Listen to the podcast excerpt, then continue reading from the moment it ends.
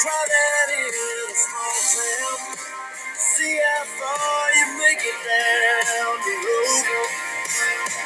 Around here we take care of our own. You cross that line, it won't take long for you to find out. I recommend you go. Charlotte in a small town, full of good old boys. Welcome back to Real Voices of the Game. I'm Dave D'Agostino, and I'm joined here by my co-host and star of this show, Jim Rooney. This is Toe the Rubber. Episode three nineteen on the network. Had a full day yesterday, a double dip with Larry Boa came on early, and then we had Coaching Kernan with our roundtable. A lot of interesting topics. I encourage you to go back and listen to it. And we got a full back end of the week, but getting us through the hump is Jim Rooney here today. Um, before we get to Jim, and great, great topic. I hope you guys brought your notepads today. I know Will George is out there in the audience. He listens to every show, Jim. He he writes all, everything down that you're saying. So you got a you got a uh, big fan there with one of our other co-hosts. But uh, to our audience, fifty-two thousand plus subscribers, seventy-four countries, grassroots to M L B front offices. Thanks for your support. Make sure after this show you give Jim five stars, write some great comments, because we are battling the analytics of the podcast world just like they do in M L B. Uh, make sure that you let our newest uh, podcast streaming service, iHeartRadio, brought us into their fold a few weeks back. Let them know they made the right choice. Uh, make sure you download, listen, like, subscribe on whatever your your preference is, but make sure you touch on iHeart as well. So with that, uh, Jim, welcome back to your show. Hello, Dave. How are you today? Yeah, doing great. I know we've got uh, we've got force versus perceived velocity. Great topic. I'm excited about that um, as well. But you got some stuff. You, you just got back from a big tournament, I think, last week, and Ray wanted to touch on some things. Yeah. Um, well, the well, tur- tournament in general was uh, – you know, it was pretty good as far as kids have fun. And uh, believe it or not, the, the coach is starting to move the kids around the infield, and people are getting a, a chance to play the infield and the outfield. And nice. And they're learning and being developed. So uh, I think all in all, all the kids came back. Um, funny thing about that, just because mentally the kids are a little bit more excited, a little bit more focused. Uh, we have gone over in the past where um, – if you're in a good mood and you have a smile on your face, it's tough to then end up negative. And as um, as the author of the book Flow once stated, um, besides being thoroughly engrossed in the activity, being focused, if you're receiving complete joy uh, and happiness from participating in activity, that joy and happiness will in- naturally increase your ability to focus. Um, so next thing you know, the kids are being moved around the field. And on a whole, for the weekend, they probably played their best defensive games all year because they're they're they're involved, they're excited, they're enthusiastic, and uh, that ca- that ends up carrying them a long way. Oh, absolutely, and that's it's, these kids are young kids. I don't even care. I mean, teenage kids got to learn. They've got to learn every spot. High school kids have to learn every spot. Even as you get into college, I mean, if you're fortunate enough to move on, at least learn a, an additional spot or be flexible there. But you know, the the whole joy thing gets lost, I think, in our youth sports. And, uh, you know, we're watching the playoffs now, seeing a lot of joy in Philly. I mean, that crowd's amazing, and the players are right into it. But um, I read an, an article, and I'm not a neuroscientist, but uh, the study shows that you're thirty-three percent smarter when you smile, and something simple like that. So I'm glad that that team is, is doing that. And I encourage all the teams out there listening, forget about your win and loss record, make it about development, make it about competition. Uh, make it about preparation, and these kids, these kids will have fun. They'll enjoy it. They'll play longer, and they'll pass on that positivity to their kids someday. Yes, exactly. So, Dave, before I get into the uh, force velocity versus perceived velocity, um, one one thought came up during the week with me uh, that kind of hits back to last episode, last podcast, and um, we spoke about the closed chain kinetic exercise and different things. A simplified thought process for that is that young athletes should be working on their prime movers, the mar- large muscles in their body that move the levers. We go back to Sandy Koufax's biography, and when Justin Orendorf read it, and he said, it's the first time I ever heard somebody discuss pitching is about the levers being in the proper places. Pitching is about the correct movement patterns of the levers. So it's the prime movers in our body that move the levers.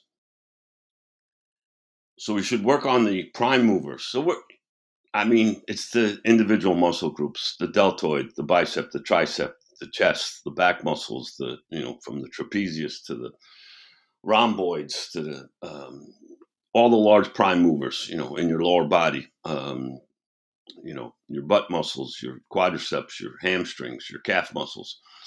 So if we look at them as the prime movers, then we realize we have to work on them first.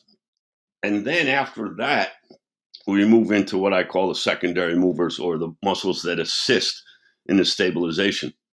Because in this conversation, we're, we're talking about ten, eleven, twelve-year-old kids. So the prime movers are essential, that they have to move the levers in the right spot. We're not talking about a, lo- a large workload for these ball players. Hopefully not, um, that they're not playing year-round and they're not being overused.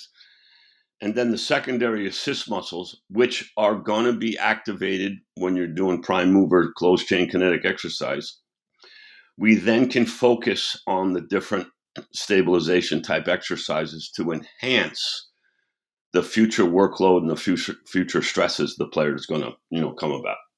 Um, so I just I just wanted to kind of reiterate that, so that it was explained a little bit, I, I guess, uh, better than some of the some of the concepts and words that were used last week. Um, I think that's good. And are you seeing out there? Are you seeing? I know you you bring things up for a reason, because you're you've been in and around the game at the highest levels. Now you're at the grassroots level, and you've seen it at the ten thousand foot view, as well as you're you're right down in the trenches solving the problems now. Have you seen it done in reverse? Have you seen it neglected? Are people ignorant to those those concepts that you just brought up? Well, it's it's the usual thing where we start tra- we we think that we're going to start training ten years old little league age kids as if uh, a college or a professional baseball player should be trained, who's, you know, a man or close yeah, to a man. Um, so yeah, you see you see a lot of emphasis on rotator cuff work, on scap stability, on uh, crossover symmetry. These are all advanced exercises that are that should be used for um, players that are, you know, closer to their full maturation. Um, as I said. Uh, Previously, we spoke about the old strength coach for the New York Giants, Johnny Parker, and a conversation I had with him about um, rotator cuff or glenoid labrum injuries in his offenses and defensive linemen, because he used to run a split pull, uh, push-pull system of, uh, of workout schedules, weekly workout. And he said, how do you know that? How'd you see that? Uh, you're you're a thousand times correct, because I just had to revamp our whole training module. I had four offensive linemen along our depth chart have to go in for shoulder surgery this offseason. It's because all those stabilization assist muscles are being activated when you're doing the closed chain kinetic work. So if you don't learn to squat properly, then those assistant muscles are going to be overtaxed. The movement patterns are come from the prime movers. That's why we use the term prime mover. That's what moves the levers into the proper position. The assistance muscles stabilize the joint. So for the most part, I have not come across a ten-year-old playing in rec ball or even travel ball that is, one, creating enough force to overtax those stabilizers to where we have to, say, put more money in the bank and do more of those type exercises at the loss of time for doing the primary, you know, primary movers. Um, so yes, I do see that, because while I don't mind some of the tubing exercises and the wrist weights or light dumbbells being used as a warm up or a cool down, they shouldn't, in my opinion, at that age, be part of the normal um, workout routine. You know, if, if we're going to say, you know, to where we go to the gym or we're doing exercises or we're doing, we should stick to the uh, closed chain kinetic exercises that work the prime movers, that place the levers in the proper position, and we should learn to move properly and then advance from there. Yeah. Now, I'll, I'll use my two kids as an example, actually all four of ours. None of my kids lift. Uh, we have a, a ninth grader and eighth grader, and our daughters are younger. They do all, not, not to say they don't do exercise, but all the stuff that they do is mobility in terms of making sure their body's strong in the right ways. These, these things we used to do in gym class way back then, animal walks. Um, they do uh, they do pressing. They do chin-ups. Uh, it, lots of stuff for their hips, uh, mobility in their ankles and feet. And I don't do any of this stuff with them yet. And, and maybe I'm holding them back. I don't know. But uh, my, my biggest concern with them is getting strong in whatever activities they're doing naturally, and then making sure their bodies are in the right position and the right structure to do those things properly. And then I'm, I'm kind of wait and see type of thing with them. Eventually they will, because I'm I'm a product of that. I once I started working out heavily later later in life, directed and, and guided. Um, I saw that I saw my athleticism take another step and my skill take another step. But uh, I'm I'm a little of those. Let's take our time with it, with type of stuff. Where I think you're saying a lot of parents are jumping in. You know, it's like a ready, fire, aim thing. Let's get them in quick and, you know, see what happens. Yes, and they're getting them in quick, working, spending more time working their stabilizer assistant muscles than they are the prime movers. Yeah, yeah, that's uh, yeah. So I'm, I'm, I'll, I'll wait for you to give me the go ahead on when to start firing with those guys um, on that stuff. But I'm, I'm still a ways away. I like what's going on with it. I, I mentioned before the show, I'll give my older boy a shot. I know I talk about Tanner a lot. Uh, hit his third homer the other night in a short season fall league, and big game tonight um, for their championship. But uh, real, real, real proud of the reason he's playing. I mentioned it to you before the show. Uh, you know, he, he's a switch batter, uh, hit mostly left-handed from last March all the way through the beginning of the, the end of the fall, beginning of the end of summer, beginning of fall. Decided he needed thirty, thirty-five more at bats, uh, right-handed. So it's uh, f- fun to watch. Fun that it's his decision, because I was perfectly content with letting him stop and, and take a rest. But uh, we got that game tonight here. Thank God for the nice weather in the South, because I hear it's getting cold up north watching those Philly games. But uh, I digress there. Let's get to our main topic. Well, getting cold in the north. It's been in the forties each morning here in the Charlotte area. Oh, really? Oh, I'm uh, I'm just a tad further south than you, and it's been mid to high sixties, and I'm sitting out right now. I changed my venue. Usually I, I've got a small space in the house. But we've got a nice Carolina room in the back of the house that's Uh, screened screened in and gets a chance to see the the trees and the water and stuff like that. So it's it's made me. You talked about Seamus's group being happier moving around. I moved around a little bit, and I, I feel a little happier doing the podcast out here. That's awesome. That means you'll be quite focused. possibly, possibly. If, if my neighbor doesn't start mowing his lawn again. Exactly. Well, the thing that's popped up, um, and I, I was a little shocked and overwhelmed. Uh, I'm getting some feedback from up north when we, we announced the project, the Pitch and Kinetics project in North New Jersey near Don Bosco Prep High School. And uh, it's it's taking shape, and they're getting ready to go, and things are all moving in a positive direction. And uh, obviously because of the reputation of the people up there, including my brother, the head coach at Don Bosco Prep, and uh, our guest couple of weeks ago, Vinny Perez. Oh, yeah. Who Jim, Jim Cott spoke very, very highly of. He worked with Jim, as he talked about us before the show. And uh, Jim brought his name up without being prompted, and uh, spoke very highly of the work he does. And, and that's a Hall of Fame pitcher. Uh, yes, yes. Indoor.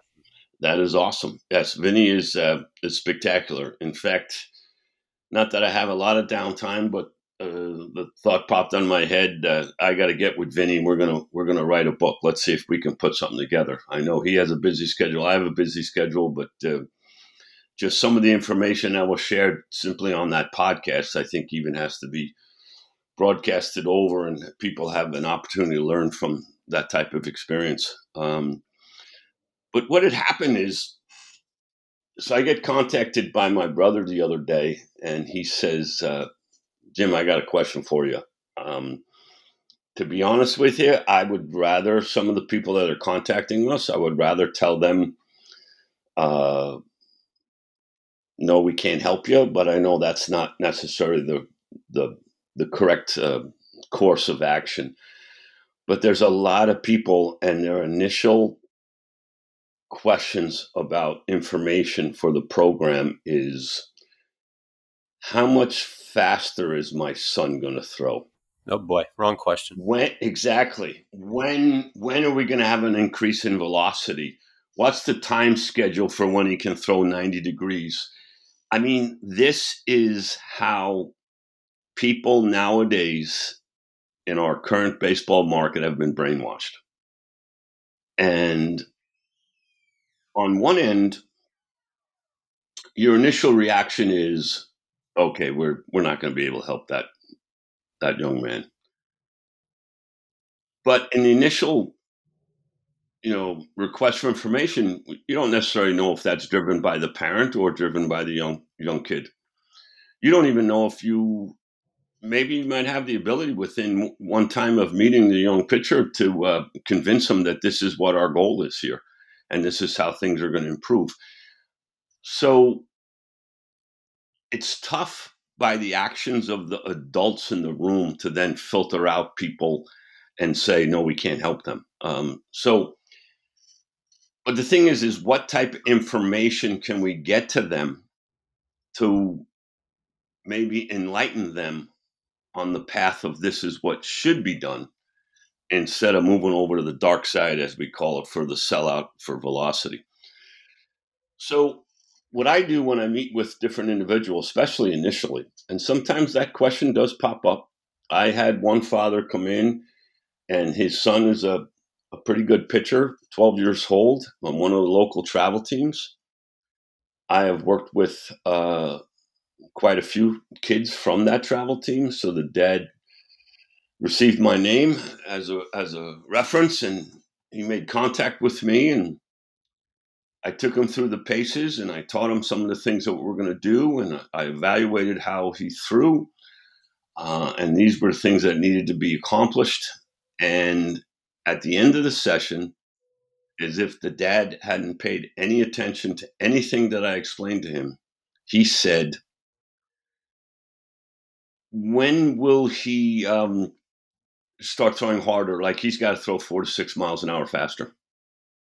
And I said, well, sir, that's, um, and, and I'll be honest, the, the question took me a little off guard, because everything up to that point had been so positive with the input from both the son and, and the dad, that I didn't necessarily have anything prepared or or discussed, because it's the first time it had, had popped up. Um, so I simply stated that to the father, that that's not the initial goal. Here's the things, what we're working on, the efficiency, the proper movement patterns, throwing the ball correctly, the force that we create. We're going to get a larger percentage to the baseball. So there's going to be, as we progress, the progression is going to result in positive upticks in velocity and command and control and ability to repeat your delivery and to do it, and long-term health. Um, long story short, never saw the son again and never heard from the dad. Um, I'll tell you how I hear how I deal with them. I'll give you a, that way if you're not prepared next time with somebody like that, because you never go in thinking that way because you think they're paying attention. I learned this from a hostage negotiator. So that's how deep seated the, the parents are with with this. You're you're you're you're comparing how to deal with a hostage taker. They say, uh, when is my son going to throw four to six miles an hour faster? All you do is repeat the last three words, four to six miles an hour faster. And he'll eventually he'll talk himself into a tizzy where he either wears out and buys into what you're doing, or he'll convince himself that he sounds like a, a knucklehead. Yeah, yeah, yeah. That's it takes a while. Right. So you're comparing parents like that to hostage takers. That's uh, that's how far we've gone with youth sports. In some instances, correct. I'm I'm I'm holding out a little bit more hope to the, the majority of the other parents. Yeah, no, that's the extreme. That's yes, the extreme. But um, so um, over time, with discussions with parents, with players, when you're going through different throwing programs, when we're discussing different aspects of their delivery, when they're up on the mound doing some certain things, when I'm working with them to give them some verbal cues, some triggers to see if they work with producing the proper movement pattern and the proper feel. So over time, um, I started putting it in my own words, and it and it related back to some instances that kind of enlightened me in my past. And that's where I came up with forced velocity versus perceived velocity. So a lot of this starts with um, the advancements, well, they call them advancements in the technology of radar guns. So in my day, I, I never saw a radar gun until I was in college. I mean, I, I didn't even know what one was. There, there, there was never definitely... There were some scouts at games, but they didn't have radar guns. Um, so we're talking about um, nineteen eighty, seventy-nine to eighty-one uh, when I'm in college or I'm playing in college summer leagues, and you're starting to see a lot of different scouts, and they had radar guns. And the people that I had conversations with, different scouts that I had conversations with, they were using at the time what was called a ray gun. And the thing about the ray gun is, and then later in professional baseball, the Baltimore Orioles used the ray gun. But the thing about the ray gun, which probably included some other guns around that time, is that gun measured the ball as it was approaching the hitter. So you can almost say as it was getting to the hitter. Um,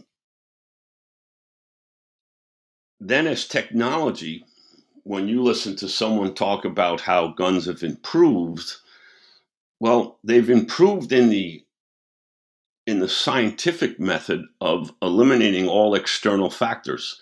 So the modern day gun, the premise is to measure the velocity out of the pitcher's hand.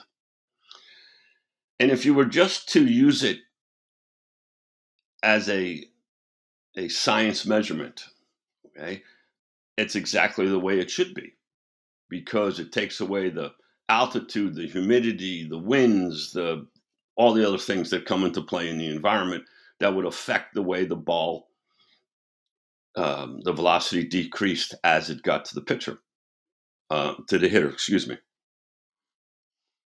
So while it is an advancement in technology, the thing that's overlooked is the hitter's, the pitcher's job is to get the hitter out. So it's what the hitter perceives the velocity is, is way more important than what the actual velocity is. So when you look back at the proper teachings of how to throw a baseball, and uh, and I coined the fa- phrase force velocity. So for me, for- force velocity is the sellout for velocity at all costs. Max effort, inconsistent release point, spin off the front side, pole vaulter. An example of this is the fastball is ninety-four miles an hour, the extension six feet, the spin rate sixteen hundred. All negative aspects of the, the delivery have been conveyed. Measured out of the hand, it's ninety-four. But as the ball crosses the plate, you'll see that there's a drop-off in velocity. And the guys that have sold out for velocity, while out of the hand might be ninety-four, there's usually a drop-off of ten to twelve miles an hour. Now, you mentioned Will George. Will and I had a conversation about this a couple of weeks back. Um, you know, Will even stated at the time, if not to put words in his mouth, but he stated that there were sometimes in meetings that the Stalker gun, which is also used, that shows the peak velocity out of the hand, and then there's a second reading that shows it as it's nearing the batter, that in some people he scouted, there was a ten to twelve mile an hour difference, but the people that actually looked like they were uh, had good rhythm and timing and all the positives that we spoke, there was a less of a drop-off, and how he thought that was important. And of course, the analytical minds in the room, you know, disagreed and, and didn't want to go along with anything he stated. But that's force velocity. So in this example, um, it's it's ninety-four out of the hand, but it's in the neighborhood of eighty-two miles an hour as the ball approaches the hitter. Black and white, cut and dry. That's that's what it is, all right? Whereas perceived velocity is the perception of velocity to the hitter. So it's how the how fast the hitter thinks the pitch is, because our job is to get the hitter out. Um. So one hundred two might look good up on the scoreboard, but if all of a sudden it's dropping down to ninety and doesn't have any late life and it's not commanded well, big league hitter's going to hit it. Uh, so the result isn't necessarily what we're looking for. Now, in a little bit, I'll get into some other reasons, spe- specifically in pro ball and, and even high school and college ball, well, why people do sell out velocity. But on the perceived velocity side, it's how the velocity is perceived by the hitter. And the goal of pitching, as I said, is to get the hitter out. So it's really about the pitcher stuff in front of the hitter. And that ends up being far more important than the velocity of the ball out of the hand. How do we attain pers- a, a consistent quality perceived velocity? A lot of the points that we've discussed previously. Consistent release point, force created by the kinetic chain, extension out front, everything gets to the baseball. All right, it's not max effort, but it's under control. Hand goes through the baseball out front. Consistent release point increases spin rate, late life. So there's a couple old uh, old thoughts that you might hear. Can I ask you a question regarding that? Sure. I think the audience would benefit from it. So, you know, we talk about the radar gun. I think it's kind of evil in some regards as well. But in that instance, as you're describing perceived, as you get into definition, radar gun would be okay there, because the difference between if somebody's throwing a consistent, you know, let's say eighty mile an hour changeup and a ninety mile an hour fastball, that ten mile an hour difference, regardless of where you're measuring it from, is important. Correct to understand? Correct. And, and and that is one of the pitcher's tools as far as per perceived velocity for the hitter. Um, that's that's more about the pitch combinations and the mindset of the pitcher and, and how he executes the pitches. Understanding that if he's doing it correctly, that ninety miles an hour out of his hand only slows down about six to eight miles an hour it gets to the hitter. So the actual actual velocity as it approaches the hitter is, if we go with eight miles an hour or less, is eighty-two. And then the changeup goes from eighty to seventy-two. So we still have the ten mile an hour difference. Yeah. Right? But the key fact is a couple things. We talk about extension out front. If we get extension out front with our release point, the classic story is David Robertson when he was with the Yankees. And I'm sure he's still pretty close to that now, but the story relates specifically to his time with the Yankees. Now, I don't know his exact height. He's probably about in the six foot to six two area. His extension out front at release point was ten feet, in the ten feet area. Now, that's extension with his hand out front. That has nothing to do with his land foot or anything like that. That has nothing to do with his stride length. That's his hand extension out front. Excuse me. Well, in the old days, you used to hear all the time, a foot of extension is worth two to three miles an hour in perceived velocity. There's an old story of Whitey Ford that um, he'd go into his windup, and with his plant foot on the rubber, he would slide it up three to six inches in front of the rubber and throw the pitch. And the guy interviewing him, when he told that story, said, "But Whitey, that's uh, that's illegal. That's against the rules."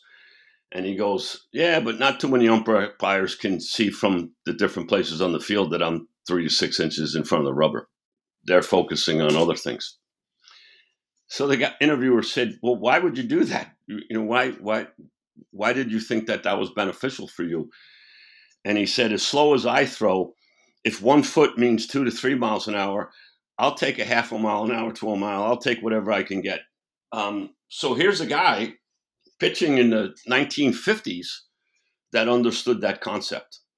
One foot in extension out front equates to a two to three mile an hour increase in perceived velocity.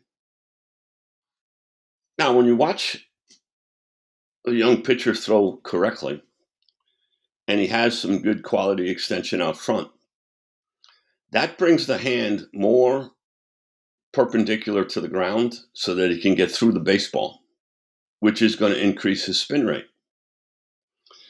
Now, in modern technology, we know that higher spin rates can equate up to one or two miles an hour in perceived velocity.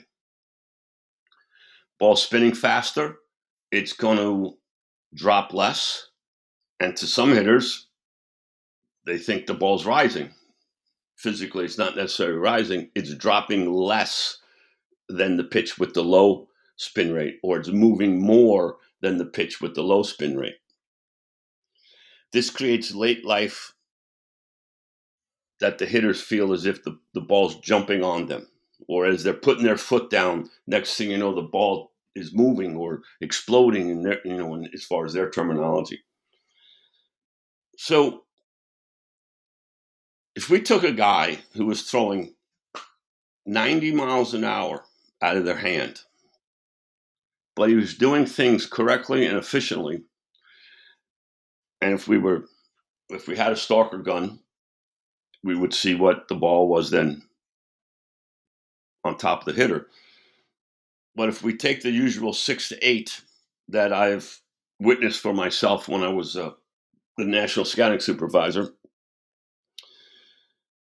that results in an eighty-two mile an hour pitch as it approaches the hitter.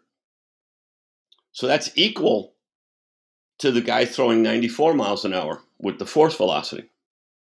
However,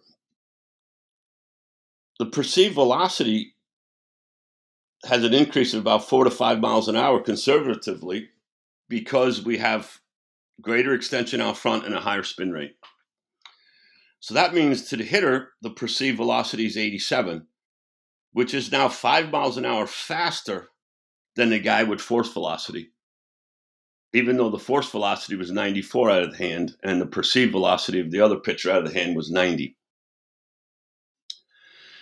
So if you're a young pitcher, you're a father or mother of a young pitcher, and you start to understand that one, pitcher number two we described, if all the other factors are equal, is going to be probably far more successful than pitcher number one. He's going to be able to execute and command his pitchers far better. And he's going to stay healthier, so have a longer career at whatever level he attains. Now we have a completely different perception in our mind of force velocity and perceived velocity. So when a parent says, or a player says, well, the radar gun said I was, said I was throwing eighty-four. Can you... Uh, use the radar gun for my next couple of pitches? My question is why, when our goal is to improve our perceived velocity. And, you know, one of the one of the hot hot terms, hot words that are used nowadays with all the analytics and stuff is uh, spin rate.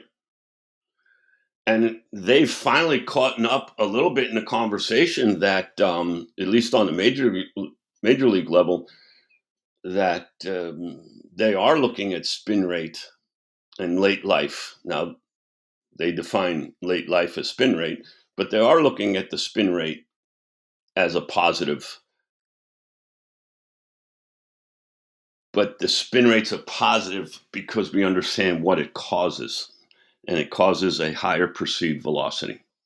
Um, I've, I've got a couple of stories that equate to this. Um, my time reference on the first one might be a little off.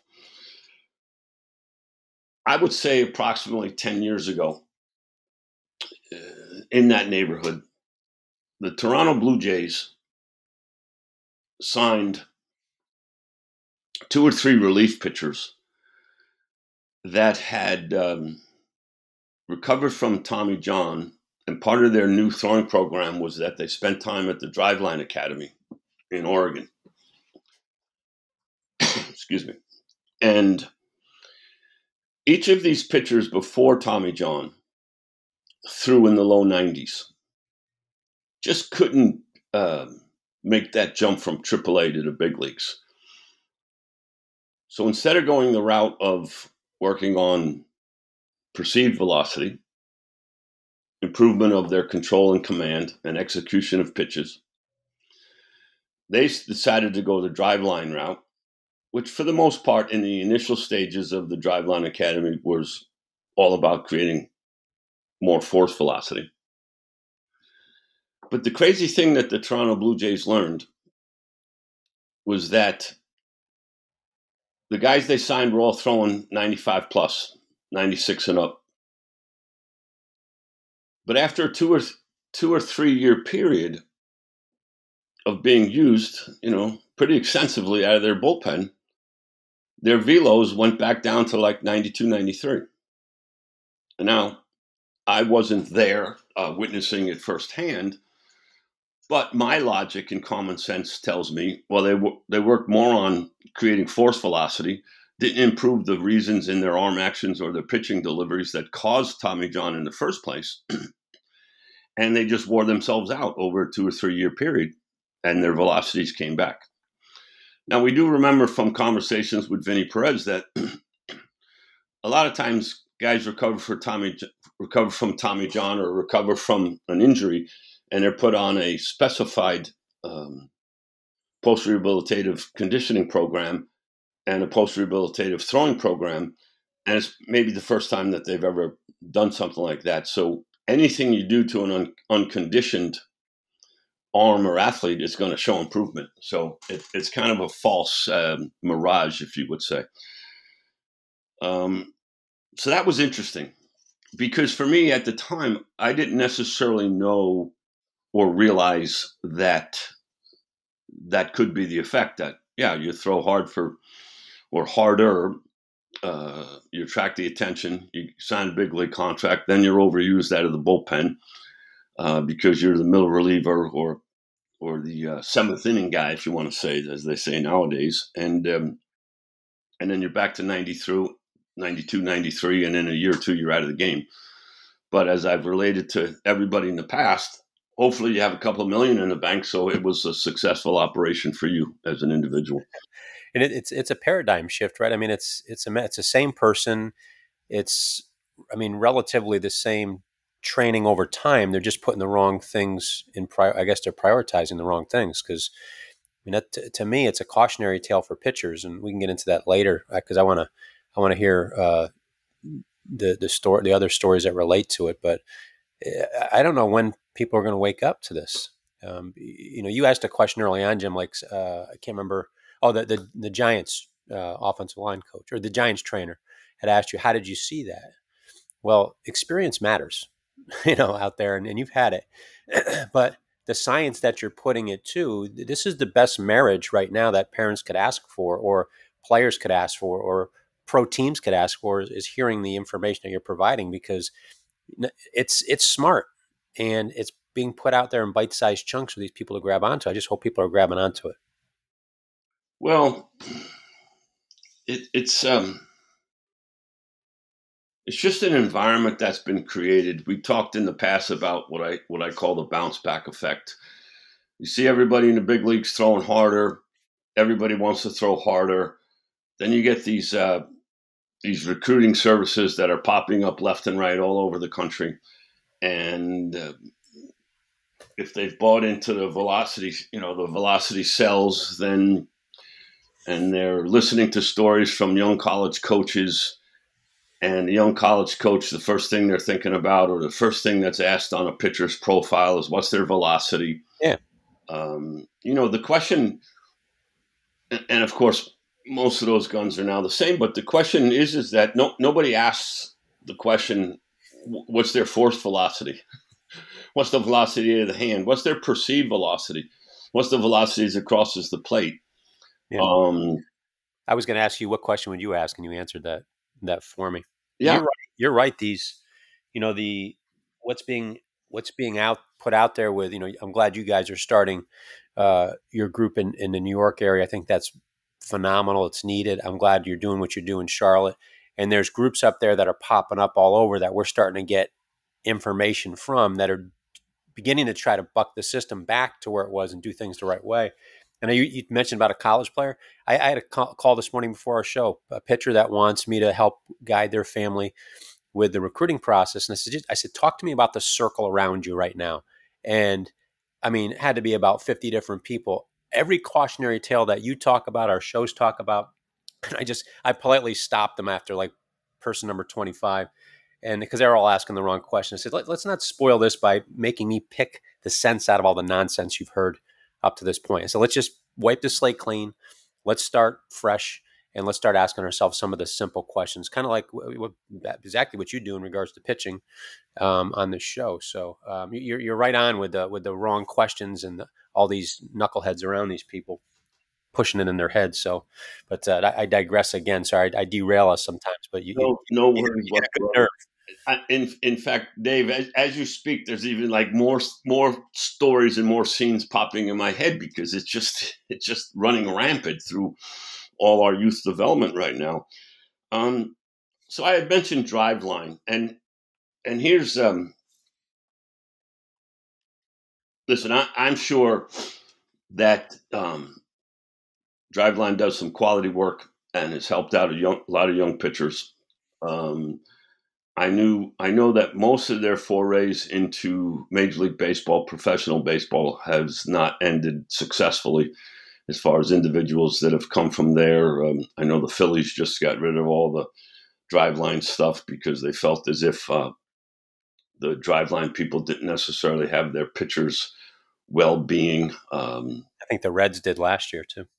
Well, the, the, the Driveline guy actually got the pitching coordinator job for the Reds, and that was...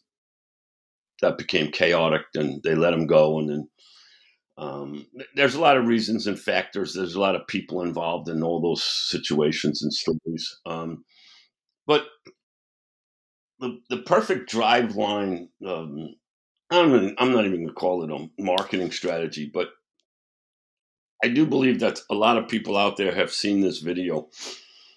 And it's a, it's a pitcher. He's pitching at a stretch.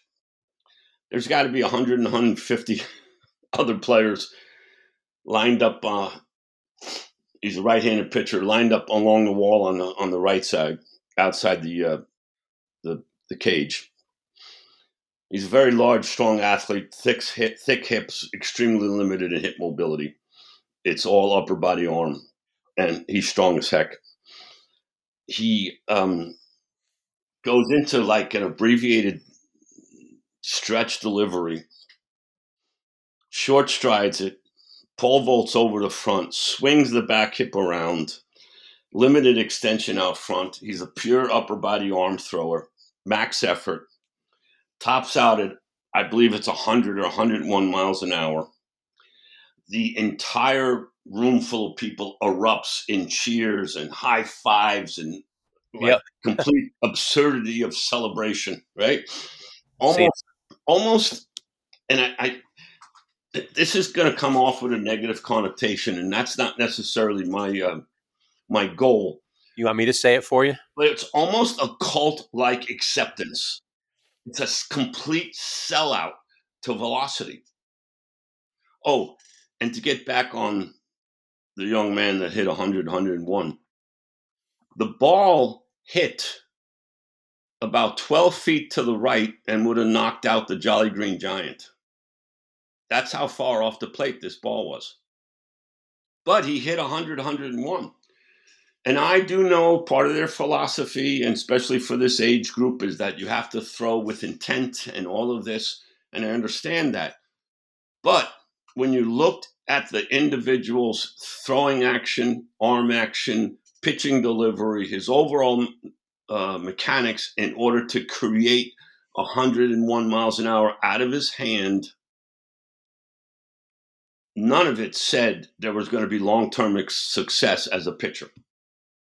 That's the problem, is that the sellout in velocity has created a void where pitching mechanics, efficiency of movement, levers in the proper position, all the things that are, can contribute to consistency and execution, quality of pitches, and long-term health are being thrown out the window. That's the problem. That's the problem. Um, then on the flip side of that, and I've told this story before, but all of this is so interrelated, it's insane. My first big league spring training with the Baltimore Orioles, I'm asked to go over to the big league stadium, report to uh, Ray Miller. Of course, you got to check in with Earl Weaver first. And um, I check in, report to Earl, uh, to uh, Ray Miller. Sometimes when this happened, it was like go out and shag in left field, and you'd notice that the other two guys out in left field, left center, were Flanagan and McGregor. I was a left-handed starting pitcher. They're left-handed starting pitchers. But on this day, it was that I was supposed to go to the bullpen, and I was going to throw a bullpen. But first, Flanagan and McGregor were going to throw their bullpen. So on a normal day, I would be out there shagging, waiting for my turn. But Ray Miller said, no, I want you to sit here and watch this. I said, okay. So two different bodies, two different bills, two different ways of going at it, Flanagan and McGregor. Flanagan was probably, oh, I don't know, six, six one, six two, six foot maybe, uh, just from his stocky build and the size of his thighs and his hips. I, I'd probably, his butt, I'd probably say, you know, two fifteen. I mean, this was a strong individual. And yet he's on the mound throwing his bullpen with complete rhythm and timing. At first, I'm thinking he's lo- moving in slow motion. When is he going to start to get into this? And uh, then I did remember back that when he was an amateur, I believe it was at UMass Amherst, a lot of the scouts in the Northeast would get a little annoyed because he was a really good pitcher. And when he got in a jam, he'd start pumping the mid-nineties, ninety-six, but he'd pitch in the low nineties. And he's getting everybody out. And we, and you know he's going to be one of the top pitchers picked in the draft. But scouts wanted him to go after it and, and show him the, the gun reading so that they could report back to their bosses. Um, let's say the ill-informed scout, you know, was uh, anxious about all of that. And so I'm watching Flanagan's bullpen. Under control delivery, consistent release point, quality extension out front, force created through the kinetic changes, getting to the baseball, all the things that I proposed to. Late life on the ball, because of things that we've already discussed, high perceived velocity, ball, what I say, the ball finds the glove with plus command. He's using all his tools, front and back, in and out, up and down, changes eye level, hitters' perceptions, all the things that go into high perceived velocity. And I mean, he had already won the Cy Young. We, we we all know he was a quality pitcher and had a long career. Um, I was shocked at the beginning because I, I thought of him more as this really big, strong guy, and I knew he could throw in the mid-nineties, and, and I was wondering why it looked like it was slow motion, and through the whole bullpen, it never sped up. Now understand, when his front foot hit, and he was ready to go to the plate, that upper body accelerated, and it, it was going full tilt, but it was still under control. Um, so I, I could see that. It didn't sh- it didn't shock me like uh, in disbelief, but I it, it started to fit a pattern, and I started to understand something. And then Scotty McGregor got up there, and now Scotty McGregor, probably six foot tall, one hundred seventy pounds. Finesse control-like pitcher. Um, on the Oriole ray gun that they, they used to use, you know, he's probably throwing seventy-nine, eighty-two. Uh, so if you want to say mid to upper eighties for the current day, um, he'll throw the fastball that sinks away. It's got some tail on it, would sink. He'll throw the fastball in on the hands. He'll tease you with a slow, t- tantalizing curveball. He'll back it up with a nice changeup, same action as his fastball. Not afraid to pit in, in, pitch inside to uh, righties, even though he's throwing mid-eighties. But the thing that shocked me is I thought Flanagan was moving in slow motion. This guy was all rhythm and timing, hands overhead in the windup, down, rhythm, timing, perfect. Consistent release point, under control. And then I saw one of his fastballs absolutely explode into the catcher's glove. And I thought, how did he do that? That's impossible. Because at my young age, yeah, Nolan Ryan can do that. Guys that throw hard can do that. I can understand that Flanagan can do that. How did he do that? And the pitch was like eighty-five, eighty-two to eighty-five miles an hour. And I just stood there in amazement, and I watched the rest of his bullpen. And then it started coming to me. And then after they were done, I get up to throw my bullpen with Ray Miller. And he asked me a couple of questions. And I was honest. I said, uh, you know, Flanagan was what I expected, but it shocked me um, I mean, both of their commands was like off the charts with their fastball command. I said, but it shocked me on how McGregor had the ball explode with late life on the batter. It, it just finds the glove. And Ray Miller said, simply said, that's what a consistent release point does. And then the wheels started churning. That's what perceived velocity is. Um, that's something that's totally um, misinterpreted nowadays. I would say me watching those bullpen was, was the start of my mind thinking about all the things that I include in, in what I call triple spin and, and some of the things that I teach, you know, now. Um, and the and the importance of this is that we can take it a step further.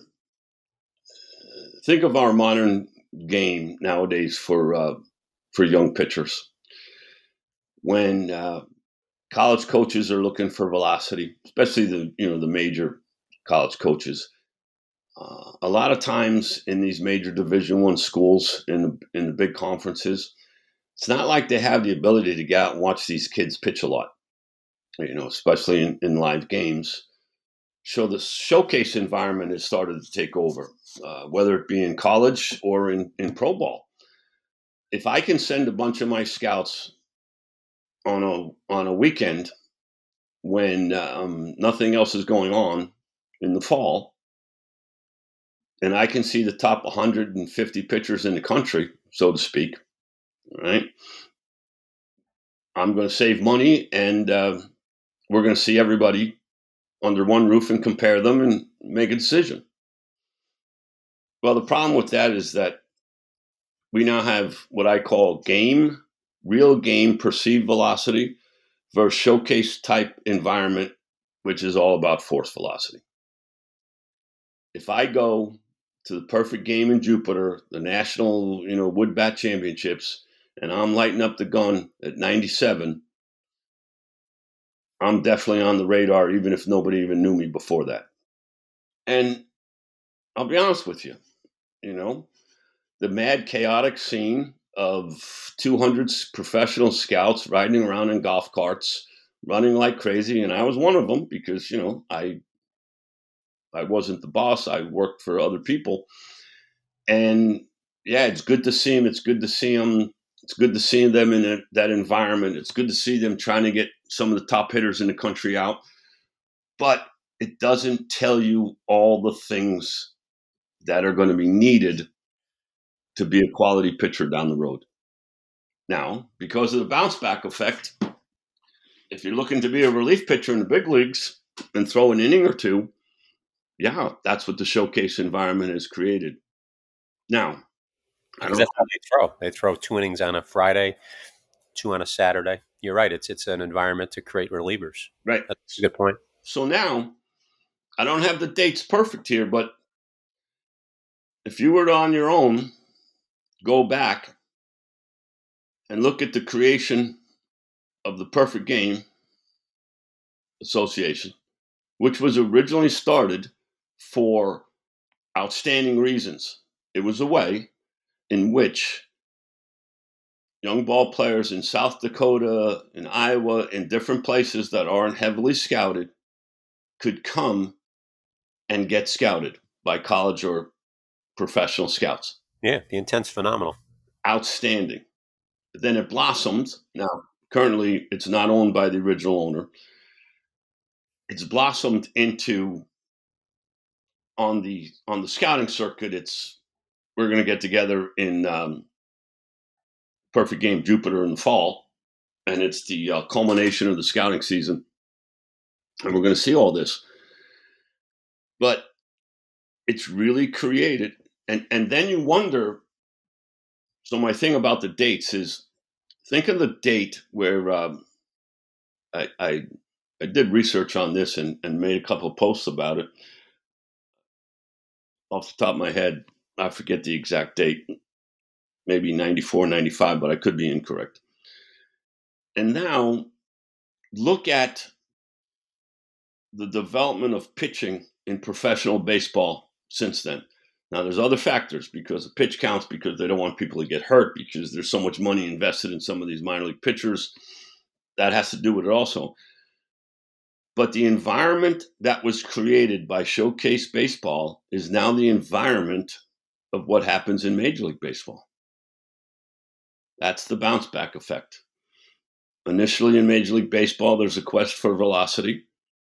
All right, we got the radar guns up on the scoreboard. We got the fans oohing and on. We got the video clips on YouTube of the driveline guy or or or the, the pitch ninja guy giving you highlights of nasty pitches in the big leagues. And everybody wants to replicate that.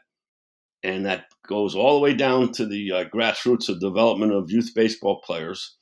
Then they come up within the showcase environment, throw the ball an inning or two, you know, three or four times a week. And now all of a sudden, the talent pool that scouts get to pick with, pick from, it's a self-fulfilling prophecy. And this is something that I stated uh, to my coworkers over, oh, at least fifteen years ago. The self-fulfilling prophecy, the self-fulfilling prophecy of analytics. Not only are you saying, remember, when analytics, when people would think of quote-unquote Moneyball, this was a way for Billy Beane to fill in the gaps because he didn't have the money to go out and purchase high-end free agency. So he needed a first baseman. He couldn't afford Jason Giambi anymore. How do I fill in the gap? How do I fill in the gap? Now, I'm not going to be able to get a superstar. So what are the other factors that will help me make a quality baseball team? Who's, who's a quality baseball player based on other things besides uh, home runs and R B Is and batting average. And, and he did it successfully. But once analytics takes a hold, um, as I said, it becomes a self-fulfilling prophecy. Because if we're only scouting certain types of people, then we're only going to develop certain types of people, the people that check the analytic boxes.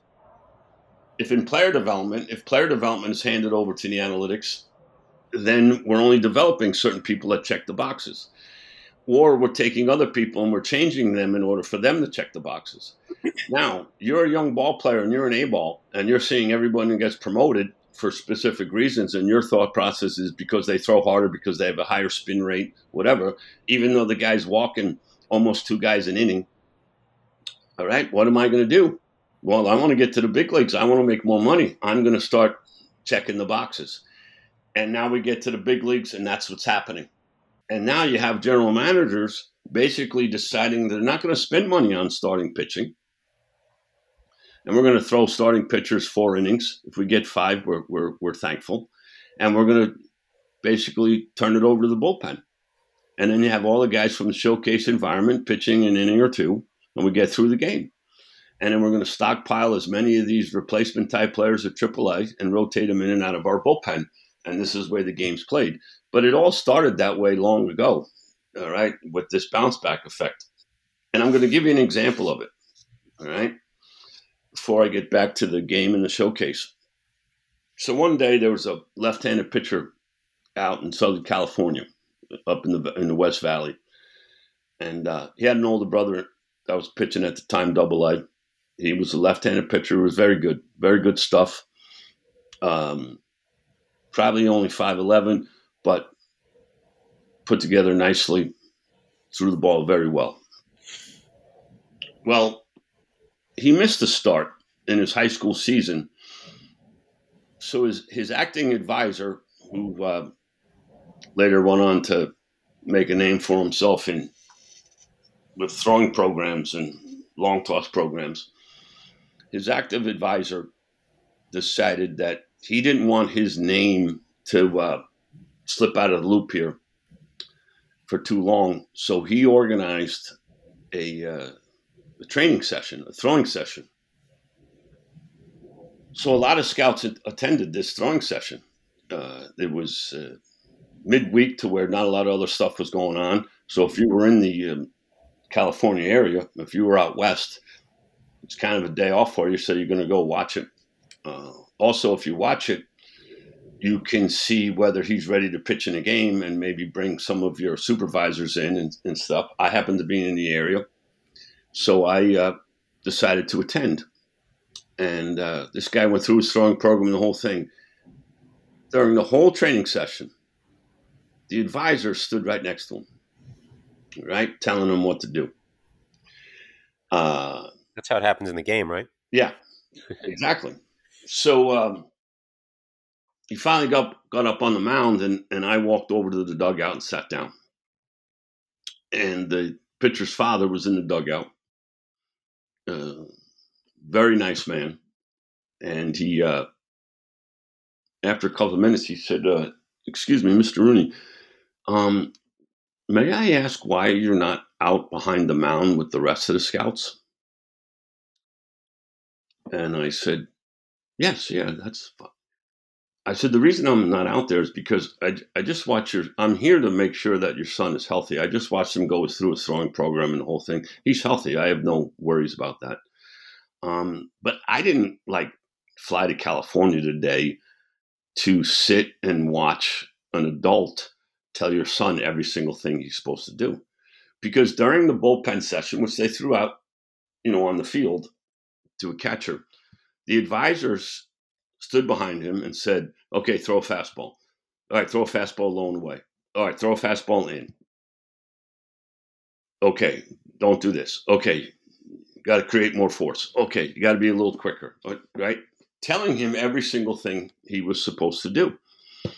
And I said to the de- to the dad, um, if he was out there on the mound showing me what he can do and how he can process information and how he can make individual adjustments from a pitch-to-pitch um, sequence, I'd probably be standing out there to see what's going through his head, to see what he feels, to see how he's making adjustments. But when all of that is being told to him by his advisor, all they really need to know is he's healthy, and I'll come back to, you know, one of the one of the games that he's pitching and when he's out there on the mound trying to do his thing. So getting back to the uh, showcase environment, a lot of times that's what you see occurring. You know, you understand the, uh, if, if I can use the word maybe optics here, the young player has decided to go the route of this showcase because he's looking for exposure and he's looking for people um, that are decision makers and are higher ups in the collegiate or professional scouting ranks. He's there to show what he can do. And now he's in a showcase game, and one of the coaches on the sideline is calling all the pitches.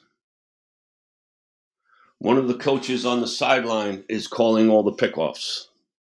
One of the coaches on the sideline is telling him when to slide step, when to step off.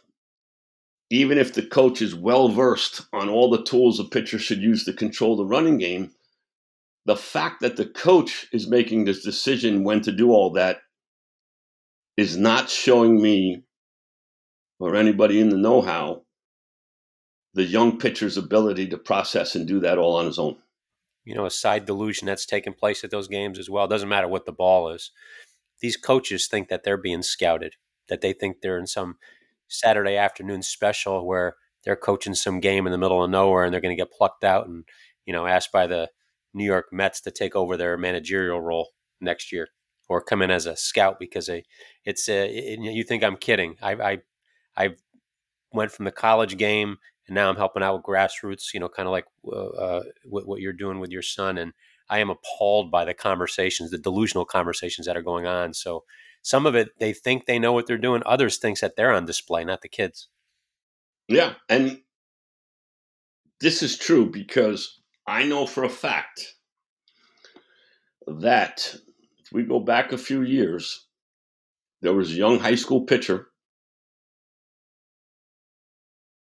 being coached by his dad. The dad was not previous as, as the pitching coach. The dad was not previously a coach on this high school team staff. The son was pretty darn good, and it looked like he was going to go in the first round of the amateur draft. Next thing you know, the dad's the pitching coach. Dad was a former big league, not excuse me, a former minor league pitcher. I believe pitched up to Double A. And after the son was drafted, the dad basically was there coaching him, campaigning all the professional teams to give him a job. And for a short period of time, the team that drafted him gave him a rookie ball pitching coach job. So once again, the bounce back effect. So basically in this, in this showcase environment, all right, we got the showcase. You're going to see a lot of forced velocity, a lot of max effort, below average command and control, inconsistent release point and extension, limited ability to throw strikes with secondary pitches, usually a two-pitch guy, high number of pitches per inning, perceived velo is less. And then we go to a real game, all right? A real game where that starting pitcher is probably going to throw, you know, six or seven innings, hopefully. You hope, right? Right? And he goes into the real game, and he realizes he's his his main job is to throw hitters timing and rhythm off, change speeds, command the baseball, three get guys out in three pitches or less, throw first pitch strikes, induce weak contact. Weak contact limits power numbers, limits base runners, not a lot of walks, not a lot of hit by pitches, all accomplished with under control delivery and all things we talk about: consistent release point, high spin rate, increased extension, high perceived velocity, less pitches per inning. If possible, we want to develop our young pitchers to be the guy that pitches in the real life games under those uh, those characteristics.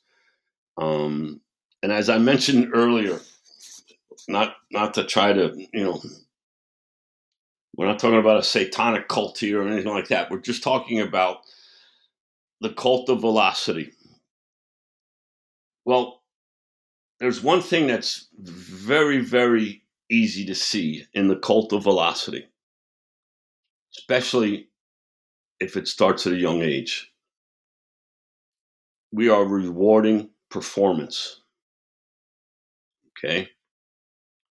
So, based on prior research that we've brought up as far as in overall education of of young children, there's the reward performance or reward effort or reward the process. And as we've known before, we've discussed it. If we reward performance, all of a sudden that player basically gets addicted to the gun and what's my velocity. All the other stuff get goes out the window. Everything that could be beneficial for his long-term development goes out the window. I've seen it even in rehab pitchers. Coming back from Tommy John, coming back from different injuries, and they back up on the mound. Instead of be thankful and grateful that they're back up on the mound and they're pain-free and they're going to move forward with their development, they get off the mound after a bull, bullpen session, and the first thing they ask is, what was my velocity? And, of course, the people that are there are, let's say, uh, less than knowledgeable, and they have the radar gun, which is one of the modern radar guns that takes the velocity out of the hand. Now, we're not talking about major leagues here. We're not talking about people that have daily access to all the other uh, analytics and technology that will give us spin rate and extension and all the other things. It's basically the guy is addicted to velocity. So force velocity becomes the goal. Once force velocity becomes the goal, everything else is out the window. And this is even in people that are coming back from an injury. This is, this is how deeply this addiction is now grained within our baseball society. A young man, just think about the Toronto relievers. Three of them get big league contracts after coming back from Tommy John because instead of throwing ninety-two, ninety-three, they're now throwing ninety-five, ninety-seven. Right? This is where this addiction goes. They don't improve their deliveries. They don't improve any of the things that led to the Tommy Johns in the first place. So after a two-year, three-year period, they're out of Major League Baseball, all right?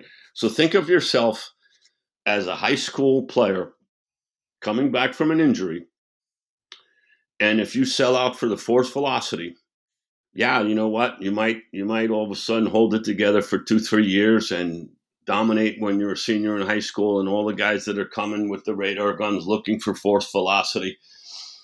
Uh, and you, you may get drafted or things may work out for you. And then after that, um, you know, it's kind of a crapshoot what's going to happen because we haven't learned anything. The other part that happens is that if if if we don't re- re- reward the player being part of the process, we don't re- reward his effort and his focus. If there is a bump in the road like an injury and he's been so performance-related, addicted to that gun, it's going to be very difficult at the start of that rehab and the start of those throwing programs, post-rehabilitation throwing programs, because he doesn't have any feel for what he's doing. He's not established any benchmarks or any verbal cues or visual cues. So even when he looks at his video and different things, it's going to be hard information for him to process. Um, the other part is that the person that is involved in the process, the effort, and the focus on that task of executing the next pitch properly, he learns how to make adjustments. He learns to feel what he's doing. Positives in all kinds of ways that we've discussed before. The difficulty that we have in our current environment is that scouts and coaches at all levels have bought into the cult of velocity, and the bounce back effect is in is in full gear. Um, recording peak velos does not differentiate force velo from perceived velo. I mean, you listen to that uh, I, many, many times over from a whole bunch of old scouts or coworkers that I've had. Uh, As I stated earlier, even Will George, you know, has stated the, the, the things that he sees in, in his current scouting environment, where even when he tries to bring up a conversation of the difference between the two, it's it's labeled non-important. Um, so this is the environment we've created. Uh, hopefully we don't live and die by it so that we um, – continuing to increase. Doctor Ahmad in New York, as Vinny brought up, you know, thirty Tommy Johns a month. Uh, hopefully we, somewhere along the line, this, uh, this loop is broken so that we can get back to some sanity as far as in youth development, because the way it's headed right now, um, sad to say that we're looking at forty to fifty Tommy Johns a month um, under our current conditions. Uh, in closing, I have one last story that relates to a lot of what we just discussed. So I know a young man, he's recovering from Tommy John, and uh, just at the point when we kind of broke him of his addiction to the gun, and just when he started to feel what he was doing, and he's back up on the mound, uh, he's probably um, ten to twelve months in. In his recovery period, we had stated that the goal was to be eighteen months to be back up on the mound and be able to take your normal turn in your high school game and do your thing. And uh, he's a freshman, but he's very talented. So, of course, the varsity coach wants him on his team. So this young man has tried to make changes in, in his thought process and, and his work and how to do things the, the proper way. So he's trying to, you know, get himself out of the cult of velo and move into the area of perceived velocity and doing things efficiently and correctly. And uh, really wants to play for his high school club. His high school team has had a pretty good success rate. However, you look at um, high school coaches' ability to develop pitchers. And while he's had some successful pitchers, there's a fair share of injured pitchers and and um, and uh, throwing problems, arm problems, arm injuries. So the young man goes back into the process, and uh, after his first week, he texts me.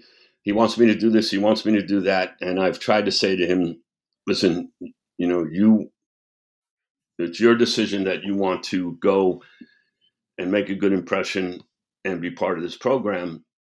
The fact that the head coach has told you it's his way or the highway, and now he's forcing you to do things um, that you're not ready to do, um, yes, I, I understand your problem and I'll still help you. Let's work on it to where we can try to come up with some type of thing that you're comfortable with. And and maybe the, the coach sees the light as far as in your individual case, that you're not trying to rebuff or go against anything he says. You're just trying to do your your goal is to pitch in the spring for him on a consistent basis. Um, but the goal is to be ready to do that. So setbacks at this stage of the game are going to be negatives as far as that being accomplished. So here's a here's an example of a young man turning the corner after having a major injury, still being addicted to velo and a member of the cult. And he turns the corner and he starts seeing a light at the end of the tunnel. And then he's put back into that environment where an adult, a head coach, uh, an advisor, whoever it would be, it happens in all over, is telling him what to do. And the young man knows that it is contrary to what he should be doing. But that's the world we live in. And that's the reason, uh, to be honest, Dave, that's the reason why, uh, even though we met in Myrtle Beach, I was introduced to you by uh, some people that I respect highly. But that's the reason that each week I spend the time researching and we do this podcast, because I see these situations happen to young ball players on a continual basis. And somewhere along the line, the, the, that insanity has to stop. Oh, yeah. We we share a common bond in many areas, but that's that is a uh, huge one that we both probably wake up every morning, start we, and we start swinging uh, to try to fix that problem. It's you know you you, you brought up you brought up uh, you know we talk about the point of not training athletes physically like adults. The situation that that young man in, that's an emotional uh, decision. That's a mature decision, however you want to phrase it. But that's something emotionally that an adult would handle, not a teenage boy. Um, so the, the, we are, our authority figures are putting these kids in bad situations physically. But the one you're describing right there, it is it is his physical being, but emotionally, that kid shouldn't be handling this situation right now. He shouldn't be in the, he shouldn't be in the middle of it. No, he's fourteen years old. Yeah, there's, um, there's no way. You know, th- this is going to sound extreme. Okay, but because of my travels, uh, I joke with my wife that um, before we were married, I lived in fifty-six different places in five different countries, and all basically due to baseball. Um, but when you when you go to, uh, um, I'm not even going to say third world countries, but when you when you go to countries that you say you see the day-to-day stress is uh, pretty unbelievable.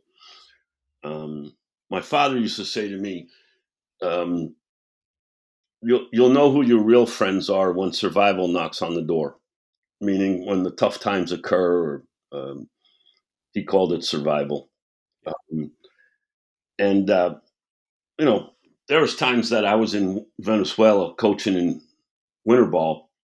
And one Sunday I gave him a call and I said, Dad, you know, what's unbelievable is, you, you know, you don't really know this when you're living in the States, but there's some people down here that survival knocks on our door each meal.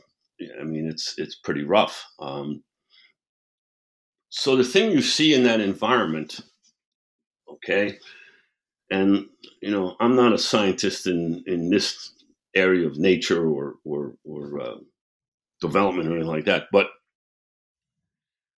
when human beings are placed in extremely stressful environments, from what I've witnessed, um, they they physically mature much earlier, and then they end up having uh, shorter uh, lifespans. So think of all the stress, physically, emotionally, intellectually, that you're placing on a fourteen-year-old. The negative effects on his overall life, forget about just baseball, are significant. Are significant. You could you could term that, just like you called forced velocity, that's forced stress in our society. Yes, yes. And and as adults, when we move into middle age and we and we start to age and age starts to catch up with us a little bit, we we go to our doctors, we we try preventive medicine and holistic medicine, we we we try to change our diets, we try to change our habits. Everybody involved that you go to see for their uh, for their knowledge and their advice tells you it's all about stress. It's all about stress. Um, whether it's the training stress that you put up on yourself when you were younger to become a professional athlete, it catches up with you when you get older, right? Uh, it's not just about injury. It's about stress and how you handle stress, chronic stress, acute stress, accumulation of stress. And yet, we as adults in our current society is continually placing young children, young athletes, young adults into stressful environments, whether they're physical, whether it's throwing workloads or other different things, or it's emotional, like making these type of decisions. And on a whole, they're ju- it's just overall negative. There's no way around it. Yeah, I, I, I'm with you on that one hundred percent. You, you brought up a point earlier where you talked about, and I, I don't, I know, We're, we're kind of closing, but I want to get your opinion on this, because I think it's an eye opener for parents. If they don't see it in front of their face, maybe they're, they're maybe it's because they're looking for a long-term cash buy-in on their child's arm. But we see the uh, well, the emphasis on, as you said, these the showcases, the max velo. It's producing two-inning pitchers, and two-inning pitchers don't make as much as seven-inning pitchers. And Major League Baseball is paying these seven-inning pitchers, or the ones that used to be the Max Scherzers of the world, an exorbitant amount of money. Um, if parents want to take a look at the the way that the mark the market correction happened in the N F L with running backs way back when, take a look at what running backs are going to are being paid right now as opposed to the other positions. Um, they're they're not being paid a lot of money because um, there was a market correction there, and I believe it was intentional. I mean, do you think it's an, an intentional market correction with pitchers right now? They don't want to pay them that amount of money. I mean, that's, gosh, they're paying two hundred million dollars for guys not to pitch. And, um, you know, it's much cheaper, as you said, to pay a two-inning guy. Exactly. And in fact, if if analytic models are to be completely followed and overtake uh, professional baseball, um, you're not going to have starting pitchers. Yeah. You're not going to have starting pitchers. And what they'll do is, it'll be in ways that you don't see it coming, like expanded rosters. Yeah. See? We're shuffling guys up and down, right? Like they do. So we, so we already added uh, an extra man, right? Especially in the in the big leagues with uh, with double headers and stuff that they can float a guy back and forth, and so that that slowly started to occur, and then you start seeing um, teams that are carrying thirteen pitchers. Um, so if we go through, if we go through a four a four day rotation, four days in a row, we use four pitchers. The back end of that game, there's going to be at least two guys that are used twice. So that goes from sixteen down to fourteen, and maybe a third guy that's down to thirteen. Well, we just navigated through four days in this new uh, new phase of baseball, where we've gone through four days with four pitchers, and it's taken up our thirteen our thirteen man pitching staff. So we then rotate two of those guys back to triple A and bring two of the other guys up. And then we, oh, we don't have a fifth starter, so we have a bullpen day. And now we've just covered how do we get through the week. Yep. And I think they were trying to do that with utility players as well. And it, it hasn't worked out as well, where they just, anybody can play anywhere. They're still doing it a little bit, but I think they were trying to do away with that, you know, that primetime shortstop, that primetime center fielder, third baseman, the guys that are making big money. Um, yeah. They'll do it, they'll do anything to reduce costs. Okay, it starts with it starts with firing scouts. Uh, it starts with uh, uh, decreasing the amount of people involved in development. Now they'll increase their analytic staffs, okay, because those are people that the front office definitely has full control over no matter what. Um, you know, you see it. Uh, you see the type of managers that are in the game. That's why the other day somebody asked me, one of my young clients came to me and said, uh, Coach Jim, who, who are you going to root for now? And I said, well, my uh, my son Seamus was rooting for the Braves. So then the Braves lost. So we had a conversation the other night. And his mom said, Seamus, who are we going to root for now? And, of course, his mom's an old Cub fan. And uh, nowadays I'm more of a fan of individuals than necessarily a team. And, uh, but, you know, but my dad's Yankees aren't in it. So I was like, uh, so my wife said, I'm going to root for the Orioles. So I said, okay, I can understand that. I'm an old Oriole. And, uh, yeah, if you want to do that, Seamus. And then the Orioles lost. And so then my wife, because we met out in in Scottsdale and Phoenix uh, area, she said, well, I guess we can root for the Diamondbacks, and Diamondbacks beat the Dodgers. Okay. And then I finally said, well, I'm rooting for a Texas Ranger, Philadelphia Phillies World Series. And the question was, why? And I said, well, they're run by baseball people. Um, I don't know the exact details. I don't remember it, but I do remember when the Gi- San Francisco Giants went analytics, then Bochy was out, and now Bochy's the manager of Texas Rangers. I do know for years the Texas Rangers were were led by um, John Daniels, which was a, a analytic bend to it, twist, and now uh, he's gone, and um, the old pitcher who, even though he went for, to Yale, uh, Chris Young. Oh, Chris Young, yeah. Princeton, he was Princeton basketball player. Oh, Princeton, yes. Okay.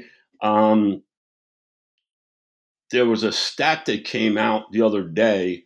If you were to include the Braves, the Phillies, Braves, and Texas Rangers, their big league coaching staff average age is sixty-eight. Um, so it's people with uh, a lot of experience, and they're all baseball guys. Um I, I, I couldn't go down a list of exactly who it was, but I'm going to guess that there's not a, there's not an assistant hitting coach that was trained at uh, Driveline to create uh, you know greater exit velos sitting in that dugout telling the hitters what to do. Now, they might be behind scenes and stuff like that, but for the most part, those three organizations are run by baseball people, and the average age of the coaching staff is just proof of it, and the way their G Ms uh, handle themselves. Um, remember, the Phillies went with an analytics guy, if I'm not mistaken, uh, and then they fired him, and then they brought in um, – is, is Dombrowski there now? Yeah, he's the Phillies G M. Okay, so you got Dombrowski and you got Rob Thompson, lifelong baseball people. We had uh, Larry Bowe was on the show yesterday. He's as he's a special assistant to Dombrowski. Um, I mean, there's a toughness about them too that's just fun to watch. Yeah, yeah, and uh, so that's who I'm rooting for. Who wins? Uh, you know, either either one, but th- those are the guys I'm rooting for because um, while I've I've talked in the past that sometimes baseball people have brought some of this. Uh, analytics and some of these problems upon themselves, uh, and that's an, another story or another episode in itself. Um, I'm still going to stick with the guys, and if that if that if that leans me to have Bochy win, I'll take that because uh, while he was still alive, I became very good friends with Dick Tidrow, who worked closely with Bochy and Brian Sabian in San Francisco during their World Series years, and Dick was. Uh, Sparky Lyle's roommate. I've also worked with Sparky Lyle, and Dick was a, a fabulous individual. Always extremely helpful. We had great conversations about pitching. So if I can tie Dick Tr- Dick Tidrow in here and hope for Bochy to win another World Series, I'll go that route. No, I think it's. Uh, I'm, I'm with you on that. They've been fun to watch. Uh, Texas jumping out. I mean, Texas has had everything against them too. They've been on the road since September, and no complaints. They just come out and play. And love the kid in left field, Carter. I love his story about how he was recruited, um, signed, didn't play travel baseball, never on a perfect game. Uh, leaderboard, uh, recruiting list, prospect list in his state of Tennessee, not even listed in his region. Baseball America didn't have him listed in the top five hundred. Um, and here he is starting in left field, I believe, for the Texas Rangers on their way to the World Series, possibly at the ripe old age of twenty, twenty-one. How does that happen? That's phenomenal. Bird dog. You, you know what, David? It's it's similar to my first year as coordinator. Um, we took uh, – Brewers took Mark Rogers, right-handed high school pitcher out of a little, little town in Maine with the first pick. And with the second pick, they took Yovani Gallardo out of a high school outside of Fort Worth, I believe, or in Fort Worth, Texas. And um, Giovanni's family's from Mexico, I, I think outside of Mexico City.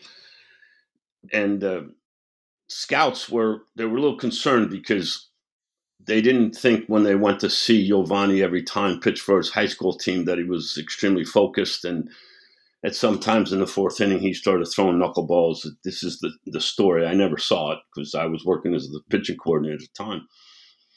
But when I got to meet both of them in uh, in minicamp in Phoenix, I mean, it was obvious. You know, Yovani Gallardo was was pretty advanced and pretty special. Mark Rogers was just, was a stud athlete with an insane arm.